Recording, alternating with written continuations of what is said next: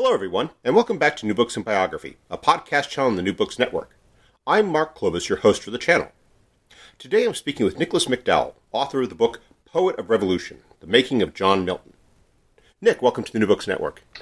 Thank you, Mark, and, and thanks for inviting me. Well, thanks for agreeing to be on our podcast.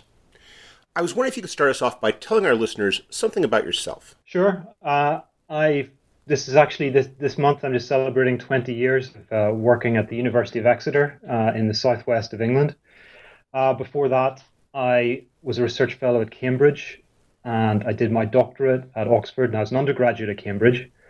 Um, but before before all of that, I was born and grew up in Belfast in Northern Ireland, um, in and, and lived there in the 70s and 80s uh, which which had a, a, kind of profound effect on on me growing up, uh, trying to understand the nature, if you like, of uh, internal conflict and political and religious difference. and it's very much something that uh, has kind of shaped my my scholarly interests ever since. Hmm. What was it that uh, steer- led you to write a biography of John Milton? Because, as you explain in your introduction, there's already a number of, of, good books on him. What led you to undertake, uh, undertake such a, uh, in some ways, very daunting project? Well, that's that's quite true. I mean, there's a, there's a prosaic uh, uh, answer to that in that I was asked to do it by Princeton University Press, um, who, who who approached me about writing uh, what they called an intellectual biography of Milton. Um, and this was in a period just after the 400th anniversary of Milton's birth uh, in 2008. Uh, and there had actually been three biographies that year, I think, um, of, of, various kind of types. Uh, some high scholarly, uh, one a bit more popular. So I, I, myself was slightly daunted by the prospect, given that John Milton may be, after Shakespeare, the most written about uh, English poet. Um, but I, I did feel that there was a there were problems with all the biographical studies hitherto, certainly the, the 20, 20, 20th and 21st century biographies. Um, and of course, research is constantly evolving. Uh, and I felt um, the time was right in the second decade of the 21st century for, for a new uh, interpretation, particularly uh, in this book, of how John Milton became politicized, radicalized, uh, whatever term you might want to use, how, how such a, um, on the surface, conformable middle class young man uh, ends up being the spokesman for uh, a revolution uh, in England in the mid 17th century. Uh, and of course, then how he goes on to, to not only do that, but to write the greatest epic poem in English, Paradise Lost. That for me was the first revelation I had when I was reading your book, which was the notion of how our understanding of Milton is still evolving. You think on the one hand, you're talking about a person who lived four centuries ago.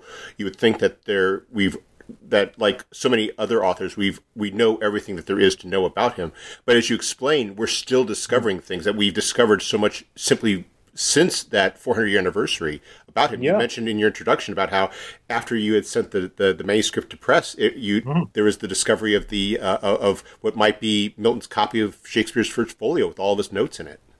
Yeah, no, absolutely stunning discovery. And I mean, if anything, was a reminder that still huge amounts of material out there, even after 400 years, that can be discovered. That that that was it. I mean, it, it, it was, as you say, uh, the discovery of, of what appears to be Milton's copy of Shakespeare's First Folio uh, in in uh, the fall of 2019. Just as I was finishing this book and submitting it to the to the publisher, I did manage to to, to refer to it a few times and in the introduction.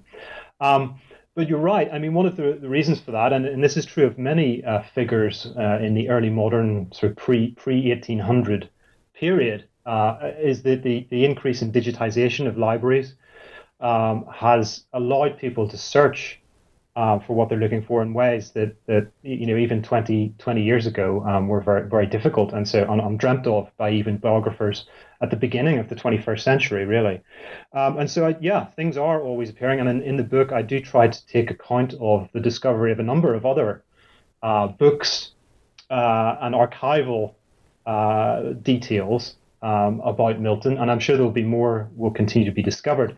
Um, but really, uh, some of them are, are quite uh, fascinating. The, the one, the shared discovery of his copy of Shakespeare is obviously, uh, you know, a, a, headline grabber.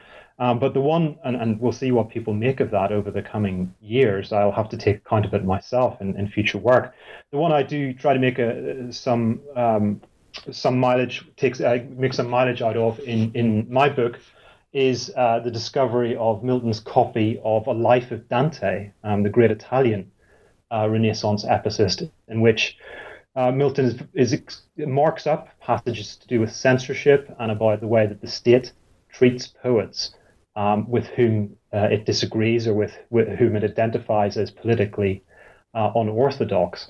Uh, and because he was doing that in, in, quite an early stage of his life in the 1630s, that um, gave me a great insight into the process, if you like, of his growing sense of um, the relationship between a writer and a state uh, and, a, and, a, government, uh, and the processes of censorship and persecution, uh, and how those play out in, in, in history. And as you make it clear in the book, that is so important understanding Milton because it's one of the other things that for me was, was really fascinating to read about in the book, which was the degree to which that he that he was such a deep intellect, that he was so well read in in a way that you really uh, it would not to denigrate other you know poets and authors, but he really does seem, as you put it, to be the the most you know intellectual poet of English history. Well, that that's uh, yeah. I mean, that's one of the other daunting things, of course. For for several years, when when people asked me what I was doing, and I told them I was writing a biography of uh, Milton, and particularly of his intellectual formation, they sort of looked at me as if I, you know, was was deluded. Uh, and uh, you know, it, it is true to say that he probably is uh, the most learned of all English poets.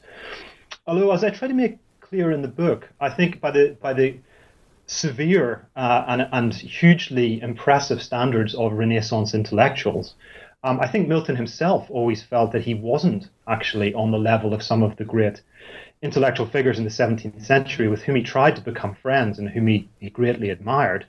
Um, you know, he, he's uh, one of the things about Milton, which I hope comes out in the book, is that he's always um, thinking very hard about himself as a writer uh, and as a an individual in history uh, and that's that's uh, you know an unusual self consciousness. Um, and I think he's always thinking about you know how his place in history and literary history and, and political history uh, will be seen and remembered, and what what place he's making for himself. Um, and one of the things he, he's worried about is that he doesn't actually have the learning and intellectual capacity that he needs to become the writer uh, and the intellectual that he wants to become. And he always looks enviously at, at other intellectuals around Europe he goes to visit Galileo, for instance. Um, he goes to visit the great um, um, Dutch uh, legal thinker uh, Hugo Grotius in Paris. Uh, Grotius exiled from his homeland for his uh, religious beliefs. Galileo under house arrest in in uh, in, in Catholic Italy. Um, so you can see already, of course, that he's interested in the relationship again between the intellectual and the state. But uh, yeah, I mean, he, he, he, dedicates much of his early life to trying to live up to an image of the intellectual, which to us seems, um, you know, hopelessly utopian, perhaps. and it's so important uh, to uh, uh, understanding him as you make clear. And this gets to that that, that question you, you've already mentioned, which is this notion of his his political views. I mean, he's very much a, a person who is engaged with his time. He's not just a writer writing irrespective of what's going on. That he's a person who is very much involved in in the uh, intellectual, the spiritual, the political currents of his era. And as you mm. explain, that's where you get to this you know challenge of how does that person who comes from this you know solid, uh, respectable, stable middle class background become such a you know prominent and, and even a radical uh, uh, public intellectual. Yeah, no, absolutely, and I think that um, I mean one one of the that is that is one of the key. Um, kind of rationales I have for writing this book, um, uh, as we mentioned a little earlier, is just to try and, and try and um, offer a convincing narrative of how Milton becomes politicized, and also to, to integrate that narrative with his poetic ambition, which is probably the one consistent thing. To some, well, there are periods when he when he, he seems to leave poetry alone, usually when he's being employed as a, a political writer. But for the most part, um, his po- poetic ambition is the most consistent thing in his life. So um, the two previous, uh, the two major previous biographies of the 21st century, one came out in 2000 uh, by the great um, Harvard uh, professor Barbara Lewalski, who sadly died a few years ago, um, called The Life of John Milton. And that very much presented uh, Milton as someone who was always politically radical. Um, so Lewalski painted a picture of Milton uh, whenever she could find any evidence at all for, for trying to argue that he was always, you know, radicalized from a very young age. Um, that, that's the, the picture she would present the reader with. So all his early contacts and so on, um, Lewalski um, tried to, to, to represent as stages in a radicalization that was deep uh, and had you know last you know something that took hold even in his teenage years, um, and that you know his Puritan uh, beliefs and Puritan's a word we haven't mentioned yet, but it's one uh, I spend quite a lot of time with in the book. His Puritan religious beliefs um, shaped his radical political beliefs, and, uh, and, and which eventually culminated in his support of the execution of King Charles I uh, during the English Civil Wars. Um, Lewalski's very Lewalski's narrative has the virtue of being linear and and comprehensible. We can see how you know the adult comes out of out of the boy. Um, the other biography of 2008 by Gordon Campbell and Thomas Corns, um, John Milton: Life, Work, and Thought, presented a sharply different picture. Um, what they presented was an extremely conservative young man, conservative to the point of being anti-Puritan uh, in his uh, up until the late 1630s, who suddenly then becomes a politicized writer when the English Civil War breaks out in 1642. Milton, by 1641, Milton's already taking up his pen to write against the Church of England, uh, and eventually goes on to to defend the execution of Charles I in 1649, uh, as I've said. So. Uh, for Campbell and Corns, they felt Lewalski had skewed the evidence completely, and there was no evidence of any sort of political radicalism up until basically the point where he lifts up his pen and starts writing prose attacks uh, on the Church of England with the outbreak of the English Civil War. So I, I, I thought neither of these narratives will do. Um, if you like, I, there has to be a more uh, convincing historical account that can take account both of his individual personality and his great poetic ambitions, and can also take account of his relationship to the development of the political and religious context in Civil War England. And so, what I try to do is uh, look at, particularly in the 1630s, how after he left university, he spent quite a long time in university, uh, did an MA at Cambridge as well as a, as a BA degree. But after he left, he dedicated himself just to reading for the next six years.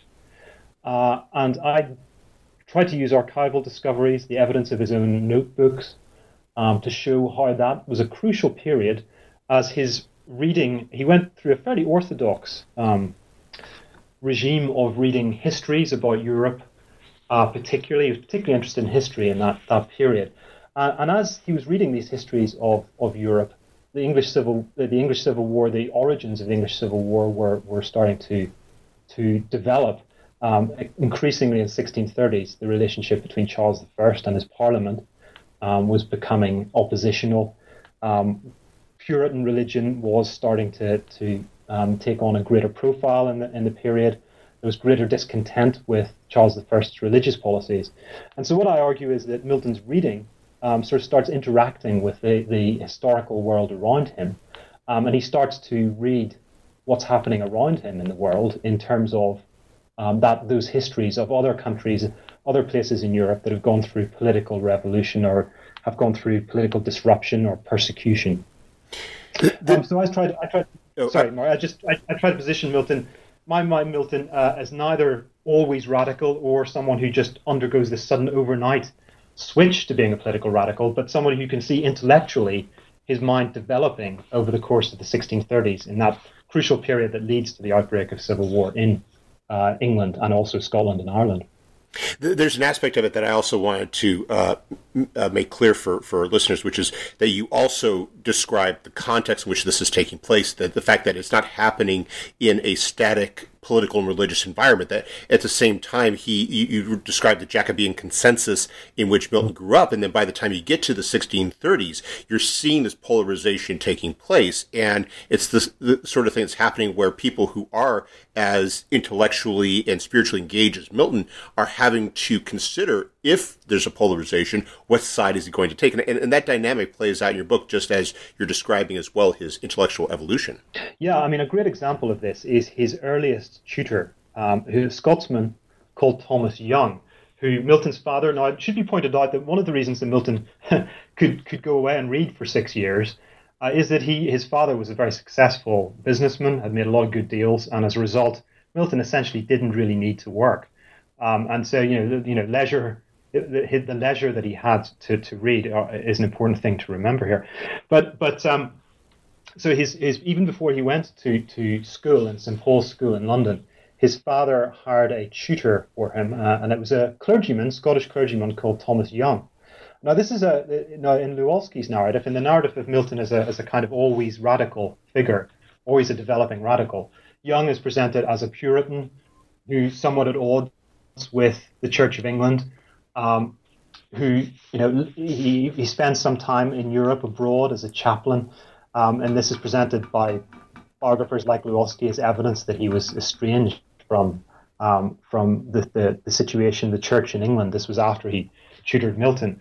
Um, in fact, what we discover is if we look at you know Young without any sort of uh, preconceptions, is that Young was really uh, a perfectly conformable clergyman um, who uh, was employed by the Church of England. Um, he was not a he was not a Puritan separatist in any way. He he may have been closer to he, he may have been what what historians sometimes now call the hotter sort of Protestant, i.e., he was slightly more morally zealous um, than, than your average Church of England minister, but he certainly wasn't a, a separatist in any way. And indeed, he was extremely learned in Latin uh, and classical classical literatures. And, and Milton writes a Latin poem to him to thank him for introducing him to the world of Latin uh, poetry. What does happen though with someone like Thomas Young is that as this in the 1630s, as the situation worsens in England, and Charles I uh, and his um, Archbishop of Canterbury, William Laud, who becomes a you know the, a central figure in the deteriorating uh, political and religious situation in England in the 1630s, and is eventually executed uh, by Parliament in the 1640s. Um, Charles I uh, and William Laud push um, the church um, and the government of, of a relig- religious government of England in a direction that men like Young uh, were no longer happy with and could no longer conform to. And so Young does, in the end, by the early 1640s, become a prominent uh, critic of the Church of England.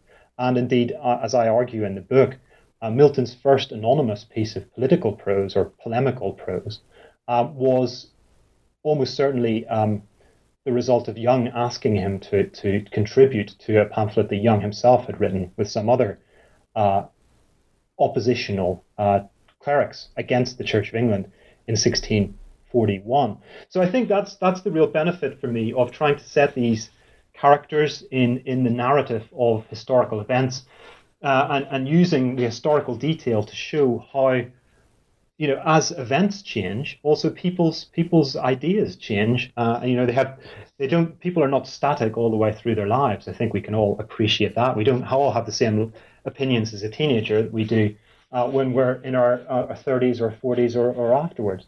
Uh, and so, what I tried to do in this cataclysmic historical moment of the English Civil War is to show how events do change the way uh, people believe uh, in in political and religious ideologies. I was wondering if you could perhaps take us back a bit to uh, Newton's uh, childhood. Why was it that his father was engaging tutors? Why was it that he was learning Greek and Latin? What sort of childhood did he have? And and, and yeah. what what was his family aspiring for the young John Milton? Well, I mean, he seems to have had a very happy childhood, really. Um, you know, his father, as I said, became was a wealthy scrivener uh, and uh, made a lot of money. Um, Milton had the best, you know, but also his father clearly did believe in in the, the power of education um, and and um, did everything. And Milton writes a Latin poem to his father um, in which he thanks him for everything he's done for him. He acknowledges that his father was a crucial uh, figure in his education, arranging tutors to come in to teach him languages. Milton not only uh, was very proficient in Latin and Greek, probably even by the time before he, he even went to, to, to, to secondary school, to grammar school in London. He also knew Italian. He was he had some Hebrew. Um, you know, he, he became um, you know uh, polylingual uh, at a very early age, and he thanks he thanks his father for arranging these tutors. So I think you know I, there's nothing in, and there's nothing to suggest that Milton's father either was nothing but a very sort of contented, um, orthodox figure. Um, so there's really nothing in Milton's youth to suggest uh, that you know that that that the, the, person that he would become. Um, and yeah, I mean, I, you know, I think I think as he as he points out in his own poem to his father, his father was a musician as well as well as being a businessman. He was a musician of some accomplishment. Um, and Milton, in this lovely poem to his father, thanks his father and sees sees himself as a kind of Orpheus figure, the great uh, classical poet, um, who's you know his father accompanying him on the lyre. Uh, so already, you know, even though he hasn't written very many poems at this point, he's he's thinking himself as the great poet, but he remembers his father as uh, accompanying him uh, uh, with with uh, you know musical musical accompaniment, and he thinks of them both uh, together, involved in the creation of, of poetry. So yeah, it was you know there's not it was a very happy childhood it would appear. Was he always aspiring to be a poet, or was there another career path uh, in mind for him as he was yeah. being tutored, and then as he goes off to, to university? Well, you know, I, of course, I've just said that that uh, you know we change over time, and we you know our our opinions change in relation to events around us, and I think that's that's entirely true. But one thing that and that really marks Milton out as unusual, I think, even amongst Renaissance poets, is this degree of self consciousness that he does seem to have from quite an early age about his poetic ambition. Um, it probably becomes most prevalent when he goes to university. He goes to Christ's College in Cambridge, and I spent quite a lot of time in the book uh, reconstructing the curriculum there and the kind of figures he would have known. Uh, because it's this point in at university when he has a real opportunity to display his learning, um, his facility in Latin in particular. Um, you know, we don't his Latin poems are not not the finest. You know, they're not the greatest Latin poems of of the period uh, written by university students, but they attracted attention from fellow students, and he became known uh, as a as a an accomplished writer. Um, and in, in those in those early university student poems, already you can see very much um, this sense that he has an image that he wants to aspire to of the great epic poet. Um, and I think that is one thing about Milton that, that does persist, at least up until the point where he becomes time political uh, civil writer and civil servant in the 1650s, and we might come back to that. Um, but yeah, on, an unusual degree of self-consciousness, shaped, not, you know, shaped by um, um, movements in Europe, uh, the humanist movement that puts so much emphasis on education in languages and rhetoric and poetics. Uh, Milton, if you like, is one of its last great flowerings uh, of the humanist emphasis on language uh, and poetry um, as as the characteristic of a virtuous person uh, the, the, mastery of, of languages and, and, and poetics as, as, as, the characteristic of a virtuous person. So I think, yeah, I mean, uh, you know, his, his fellow students famously, uh you know, some, some listeners may, may be aware of this, he uh, was sometimes known as the Lady of Christ's College um, by his um, student, by other students in the college. And this has always been thought, you know, it must kind of signal some kind of perceived effeminacy or, uh, you know, people were mocking him uh, but actually, uh, as I suggest in the book, it seems in fact to be modeled on Virgil, the great um, Latin epic writer. Um, Virgil, in biographies of Virgil, which circulated in the period in which uh, you know Milton was growing up, Virgil was represented as very much a kind of virginal figure, sometimes known as the maiden. Um, you know, he was very, very abstemious from from uh, kind of sensual pleasures, and it appears that Milton, in his desire to become an English Virgil, sort of modeled himself on the, the maidenish or, or, or uh, a, a, figure of Virgil. And that's where the Lady of Christ's uh, uh, nickname seems to come from, not necessarily from some kind of mockery by his fellow students, but a recognition that, you know, this is someone who, who wanted, from, from even from the age of a student, to become the great English poet. Yeah, it's one of the things that I was really thought was fascinating in your book because I mean I, I, think of Milton as a 17th century figure, and yet it was really uh, you know interesting the way that you present him as this as you point out, this, this late Renaissance figure. And I was thinking that comes across not just when you're talking about his education, his intellectual development at that stage in his life, but also the uh, tour that he undertakes, uh, in particular to Italy, which mm. yeah, on, uh, which which I thought was really fascinating because you think of on the one hand, given his uh, you know revulsion may be a little too strong of a word, but given his opposition to Catholicism, you wouldn't think of him as going to the very heart of Catholicism uh, yeah. to to uh, interact with people and to and to uh, you know discover and, and, and to learn, and, and, yet he does that. And as you make it clear, it's, it's part of that sense of himself as you know. Mm. As a Renaissance humanist, that, that he is a person who you know embraces that tradition in in, in, in terms of his uh, learning of classical languages and in terms of his embrace of the literature of the era. Yeah, no, that's that's a good point. I mean, he looks. It's funny. He looks back on when he's writing. He, he has a, a number of sort of biographical accounts of himself that he, he gives throughout his life. And this is one of the, the challenges for a biographer, of course, because Milton sort of write, tries to write his own life for you.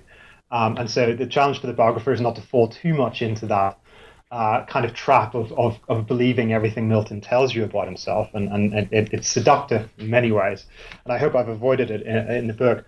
But when he looks back on that trip to Italy, which he took in um, 1638 to 1639, um, just so he sort of left England just as England was, uh, or the, the, whole actually of the, the you know the, the, the, British Isles was becoming uh, increasingly uh, you know starting to break down in terms of political and religious authority uh, and civil wars breaking would break out in 1642, but there were already you know battles going on in Scotland by kind of 1640.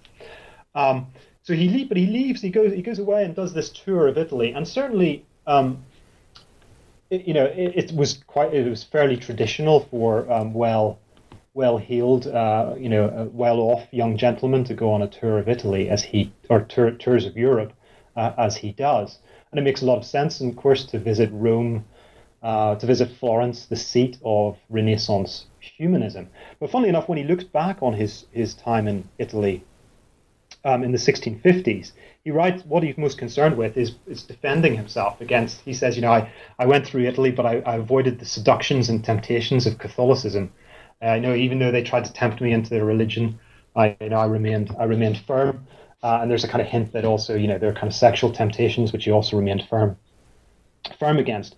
But actually, you know, one the way the way that um, he seems to have experienced the trip when it actually happened was that he absolutely and loved it. You know, he, he was invited he, he was invited into quite senior Catholic circles in places in, in Italy. Um, had great intellectual conversations with um, with with Italians, um, and the, the the the religious confessional differences between them did not seem to be uh, a real issue in, in the late 1630s. And I think you're right. It's very much, there's a sense in, in some ways that uh, the pursuit of learning is something that it should be supra confessional, if you like. It should be above religious difference. Um, and, you know, he, he, has no, there, there's no um, animus against individual uh, Catholics. Uh, certainly, uh, you know, it's, it's more his sense of Catholicism as a um, form of authority um, a form of religion which he feels um, suppresses uh, wit and learning. Um, and so, you know, I think we can differentiate between his his attitude towards Catholicism as a concept, if you like, or you know, Roman Catholicism as a uh, what he regarded as a persecutory type of religious government, and his his ev- evident enjoyment uh, and relish in, in exchanging intellectual, uh, no, exchanging knowledge and ideas with um, Italian Catholics. I'd like to take us back a bit to uh, his time uh, in uh, at Christ College, and then uh, afterward when he's undergoing that period of, self development. What is he doing uh, in terms of his writing to develop as poet? What what what uh, is he working on during this period, and what does this say about his intellectual development during this time? Yeah, well, I, I very much see his time at university as a time of experimentation with different genres.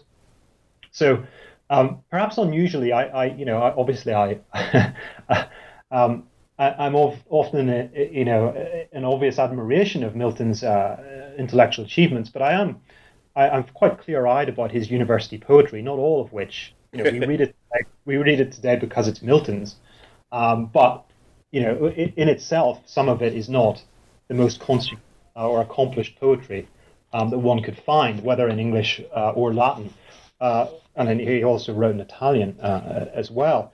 So when he leaves university, he's actually, although it's hard for us to recover this, he's actually not particularly. He's he's got a small reputation as a poet when he leaves university. He's by no, and compared to some of his his contemporaries, he's by no means um, applauded. Um, there are other contemporaries who I talk about in the book, minor poets like Thomas Randolph, who are now more or less forgotten, who died in early death, who was far more um, praised at, at college uh, and at Cambridge than Milton was as a poet. There are others who some people might have heard of, like Richard Crashaw, who became um, a well known religious poet and eventually converted to Catholicism actually in the 1640s. Much, much more successful as a university poet than Milton. So when he left, having you know a smallish body of work, some some great poems that we still read. Uh, on on the uh, morning of Christ's nativity, uh, one of his early uh, devotional poems is still a poem that that that, that is is um, much read today and much commented on, and it is, is an example of his early talents. But he hadn't really done very much. You know, he, he left 1632. He left Cambridge. Uh, he's already um, well into his you know mid going into his late twenties. He really hasn't done very much. And then, of course, he goes away and, and, and, and writes for another six years. Now, he has a letter uh, in 1633 that he writes to a friend. We don't know who the friend is, although I suggest it was Thomas Young, his old tutor in my book, in which he, he you know, lays bare his sense of inadequacy, that he hasn't um, achieved anything as yet. But at the same time, he doesn't want to go into the church, which is the obvious career route for him. Uh, most of the people he was at university with became clergymen, um, and that was the obvious route for him. And he says he, you know, he doesn't want to to follow that route, um, and he much he, he, sets himself out as someone who's going to continue to pursue poetry um, rather than take the obvious uh, and, and easier uh, career route into the church. Um, and so he sets about at that point sets sets himself this um, reading course, which I, I mentioned earlier, very intensive reading course, mainly in history but in other areas as well. We're very fortunate to have one of his so-called commonplace books, which is essentially a notebook um, of his reading. Um, one of the, one of those commonplace books survives, and so we can trace quite a lot of his reading, um, certainly from the mid 1630s uh, onwards. But he also, um, and I, I, suggest in the book at this point, he's considering the possibility of being a kind of professional poet, uh, possibly even a playwright. Um, he his first major commission um, as a writer is a work that some people may know called known as Comus today after its kind of lead demonic character. Um, but it was originally known as a masque uh, performed at Ludlow Castle, and this was a kind of aristocratic commission um, that he was hired to do for the installation of the Earl of Bridgewater uh, on the border with Wales. Um, and he wrote uh, what was known in the period as a masque, which is kind of a theatrical performance involving music um, song and dance. Uh, Milton's version of a masque has a, has a lot more um, dialogue in it, and, and it takes on some serious issues to do with chastity, sexual temptation, um, the, the, the proper way for an individual to behave when faced with temptation, which are themes, of course, that, that you can trace right through Milton's career, right up into Paradise Lost. Um, and but but that's about it. That's about it, really. At this point, you know, he doesn't. That commission doesn't really seem to lead to anything else. Um, people seem to like it, but there's not a lot of um, not a lot of evidence of how people reacted to it in the period. And so he really goes back again after that early kind of experiment with drama. Um, he goes back again into into his reading uh, and doesn't really write much poetry up until the later 1630s. You mentioned that he over this period he he has this project gestating in his mind, this notion of this yeah. Uh, epic history of Britain. And you, as you describe, uh, so much of his reading is, is is focused upon this, and how it's from what he's gaining from this that you start to see him developing some of the uh, arguments and some of the materials that he's going to use once mm. he hmm. becomes a polemicist in the 1640s. Yeah, so I think I mean the, the he himself, I mean, what we can tell from his, there's another notebook of his poetic projects, which is now in Trinity College, Cambridge, which we also have, probably the most important kind of literary manuscript in English. Um, and in that, he outlines in the late 1630s, probably, um, his idea that he, if he's going to write an epic poem, it's going to be on the Arthurian legends, uh, King Arthur, and so on. Um, and really, he, he does talk about writing a, uh, uh, about the fall, uh, Adam and Eve and the fall, and original sin, but in the form of a tragic drama. Um, he does the title Paradise Lost does appear there, um, but uh, in the form of a tragic drama rather than a poem. So the, his epic poem is going to be based on mythical English history. Uh, and that's his idea. Um, it would appear right up into the early 1640s of what he's going to do. Um, but alongside this, he's he's reading intensively, as I said, in other uh, other types of history. And in his notes, um, his commonplace book uh, of that reading is divided up into different topics. And some of those topics include, um, you know, censorship, uh, tyranny, kingship, um, the free circulation of books, some of the, the major topics uh, of his prose in the 1640s, uh, particularly. So you can start to see, in a way, he's reading. His, his course of reading is quite orthodox. The, the, the, the authors he's reading are the kind of authors that any well educated gentleman might read in the period. But what he actually is doing with the notes, um, and, and this is where it's very, it, you know, the, again, there's the seduction of always reading backwards from the political radical back into his youth. But it, it, certainly does seem to be the case, and I do do maintain this in the book that you can see in the kind of notes that he's making that even if he hasn't really formed a kind of politically oppositional mind at this point, you can see that he the notes that he's making offer him a kind of um, armory or arsenal of ideas that he could then call upon, um, as as you know British history did turn uh, towards conflict and war. So I see that period, which you know poetically can look a little blank. I actually see it uh, intellectually as absolutely crucial that period of the mid to late 1630s.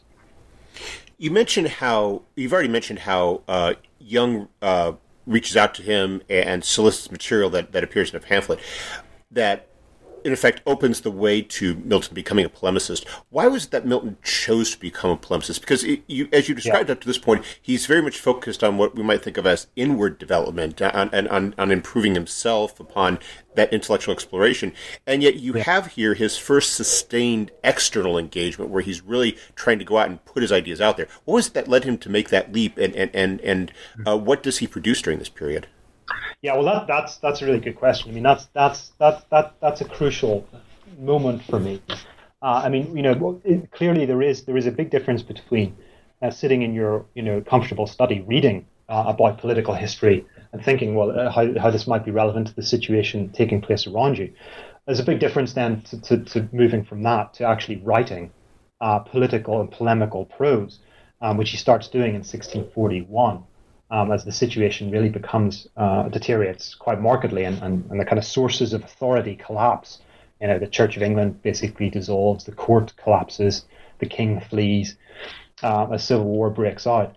So no, that, that that's a very good good question. I I suggest that there's not just one simple reason um, for that shift, but a whole series of them. One, I think, is his growing sense that England was and this is where Catholicism is relevant, I think. I think there was a growing sense, one of the reasons the war breaks out is a growing sense amongst um, the hotter sort of Protestants in England that, that, that, England under Charles I and Archbishop Laud is drifting back towards Catholicism.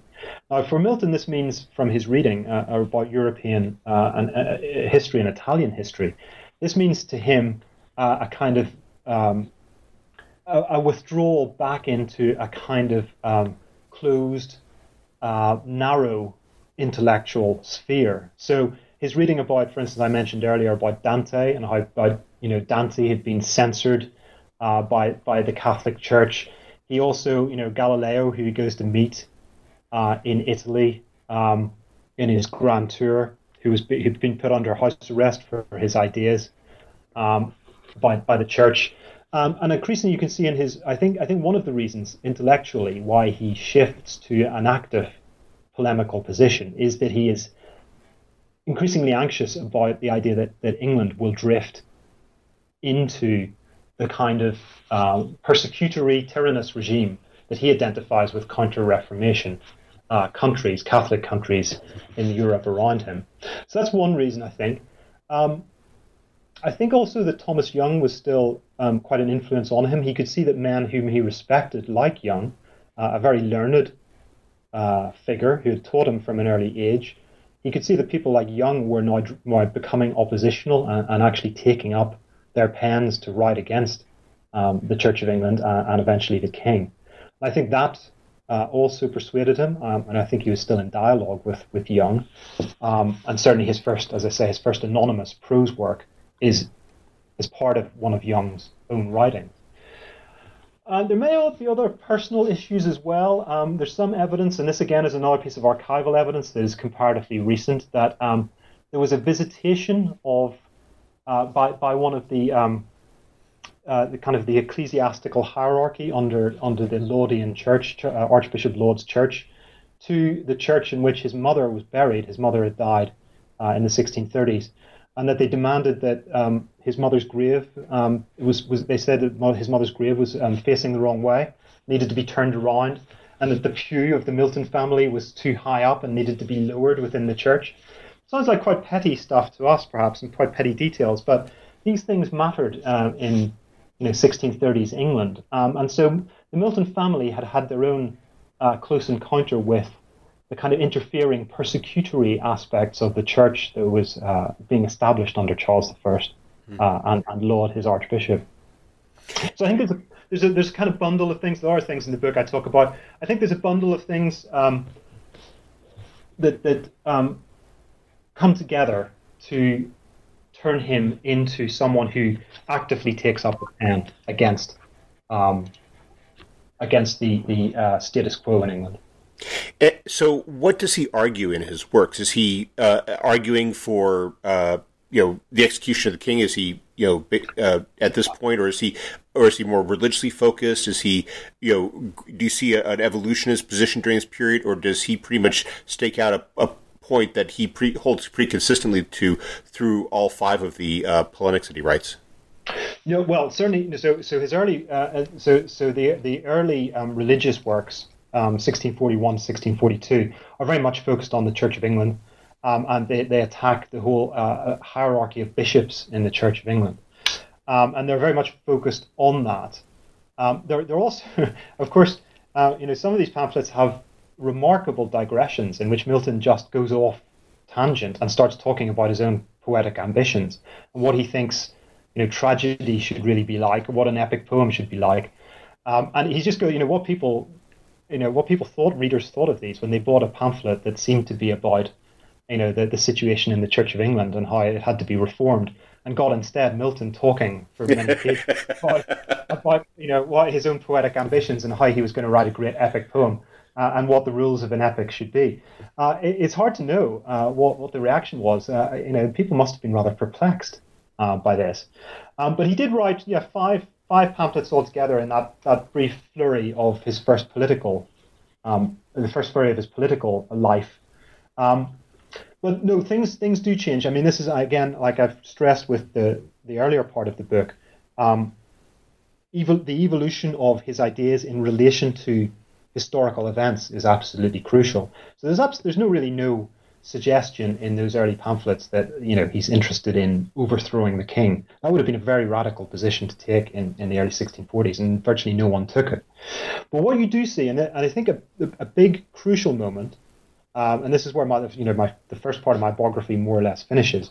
A crucial moment for Milton is he gets married in in 1642. Now this is a rather surprising event in itself, but he is in getting into his late 30s at this point, or his mid 30s. Um, he gets married in 1642, and uh, as, as, some listeners may know, uh, famously his wife left him after only a few weeks uh, of marriage. Um, and people were very surprised that he got married in the first place. Nobody was prepared for it. His wife left him after only a few weeks, and he set about writing a number of pamphlets in favor of divorce on the grounds of incompatibility between husband and wife. Up to that point, divorce was really on the grounds of adultery uh, it was kind of sexually defined. Uh, divorce was the only way that, that was the only way divorce could take place. Milton, in what seems to us as a kind of far-sighted position, um, argued that if the if the married couple didn't get on with each other anymore, if they found they were not compatible, then they should be allowed to divorce. Um, and this is really a very surprising thing for him to do. You know, there's not there's very little to prepare for this, although he does again, if you go back to his notes from the 1630s, divorce is one of the topics in which he's more interested in. So again, you know, he's been reading about divorce, and he has a he has a kind of litany of quotations and sources that he can cite when he comes to defend his position on divorce. Um, but really, it's, it's quite unexpected, um, this, this, this shift. And so I think this is where maybe the personal and the political combine.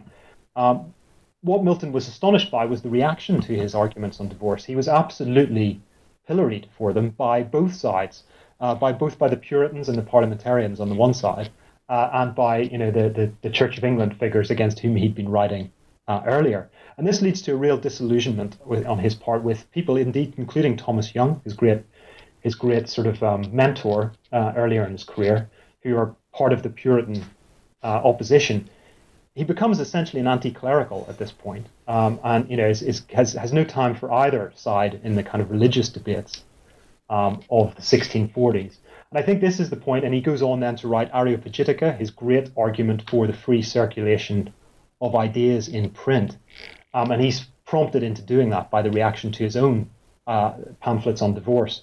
Uh, people in Parliament were calling for them to be burnt, uh, for him to be uh, himself, um, you know, brought before Parliament and prosecuted for publishing those tracts. So Areopagitica, which is, uh, you know, one of the great works in the Western liberal tradition in favour of free speech um, and the kind of marketplace of ideas, comes directly out of that kind of per- that clash between the personal uh, and the political experiences uh, through the divorce tracts. Hmm. Well, I apologize if you're getting a little tired of this question, but how's Volume Two coming along? right. Yeah. So, so yeah, it should be clear that yeah, this this uh, Poet of Revolution is takes us to the first first half of Milton's life from 1608 uh, to 1642, and I leave just at the point I stop just at the point where he gets married. Um, so that uh, bit about just been talking about the divorce tracts is to come uh, the beginning of the second volume, which will take us right through to his death in, in 1674 and obviously encompass the thing, I guess, for which which Milton, of course, is best known, which is his, his, his poem Paradise Lost. Um, so volume two is, is about a, is about a third to just over a third already written, um, and I'm hoping to um, submit it to Princeton University Press in 2022, end of 2022. Um, beginning of 2023 at the latest. So hopefully it'll be out 2023 to 2024. Um, and of course, it, it presents its own challenges. I, I want to continue that sense of a narrative, of an evolving personality in relation to events. His life only gets more tumultuous uh, as he, you know, he, in 1649, as I mentioned earlier, he defends the execution of Charles I, one of the, the, the first people to do this. He offers perhaps the most radical defense of anyone. Um, and then he gets employed by the Republican government uh, and by Oliver Cromwell in the 1650s to be a kind of propagandist and civil servant and works for the, the Republican regimes right through the 1650s until in 1660 the, the monarchy is restored and, and, and Milton is at risk of his life and only just about escapes with his life. He's in prison for a while. And at that point, he, you know, he, he turns to finishing uh, Paradise Lost, which is a very different poem than the, the Arthurian epic that he first envisaged writing. Well, don't let me keep you from uh, writing a second longer than I have because I'm really looking forward to reading it. Uh, Nicholas McDowell, thank you very much for taking some time out of your schedule to speak with us. I hope you have a wonderful day. Thank you.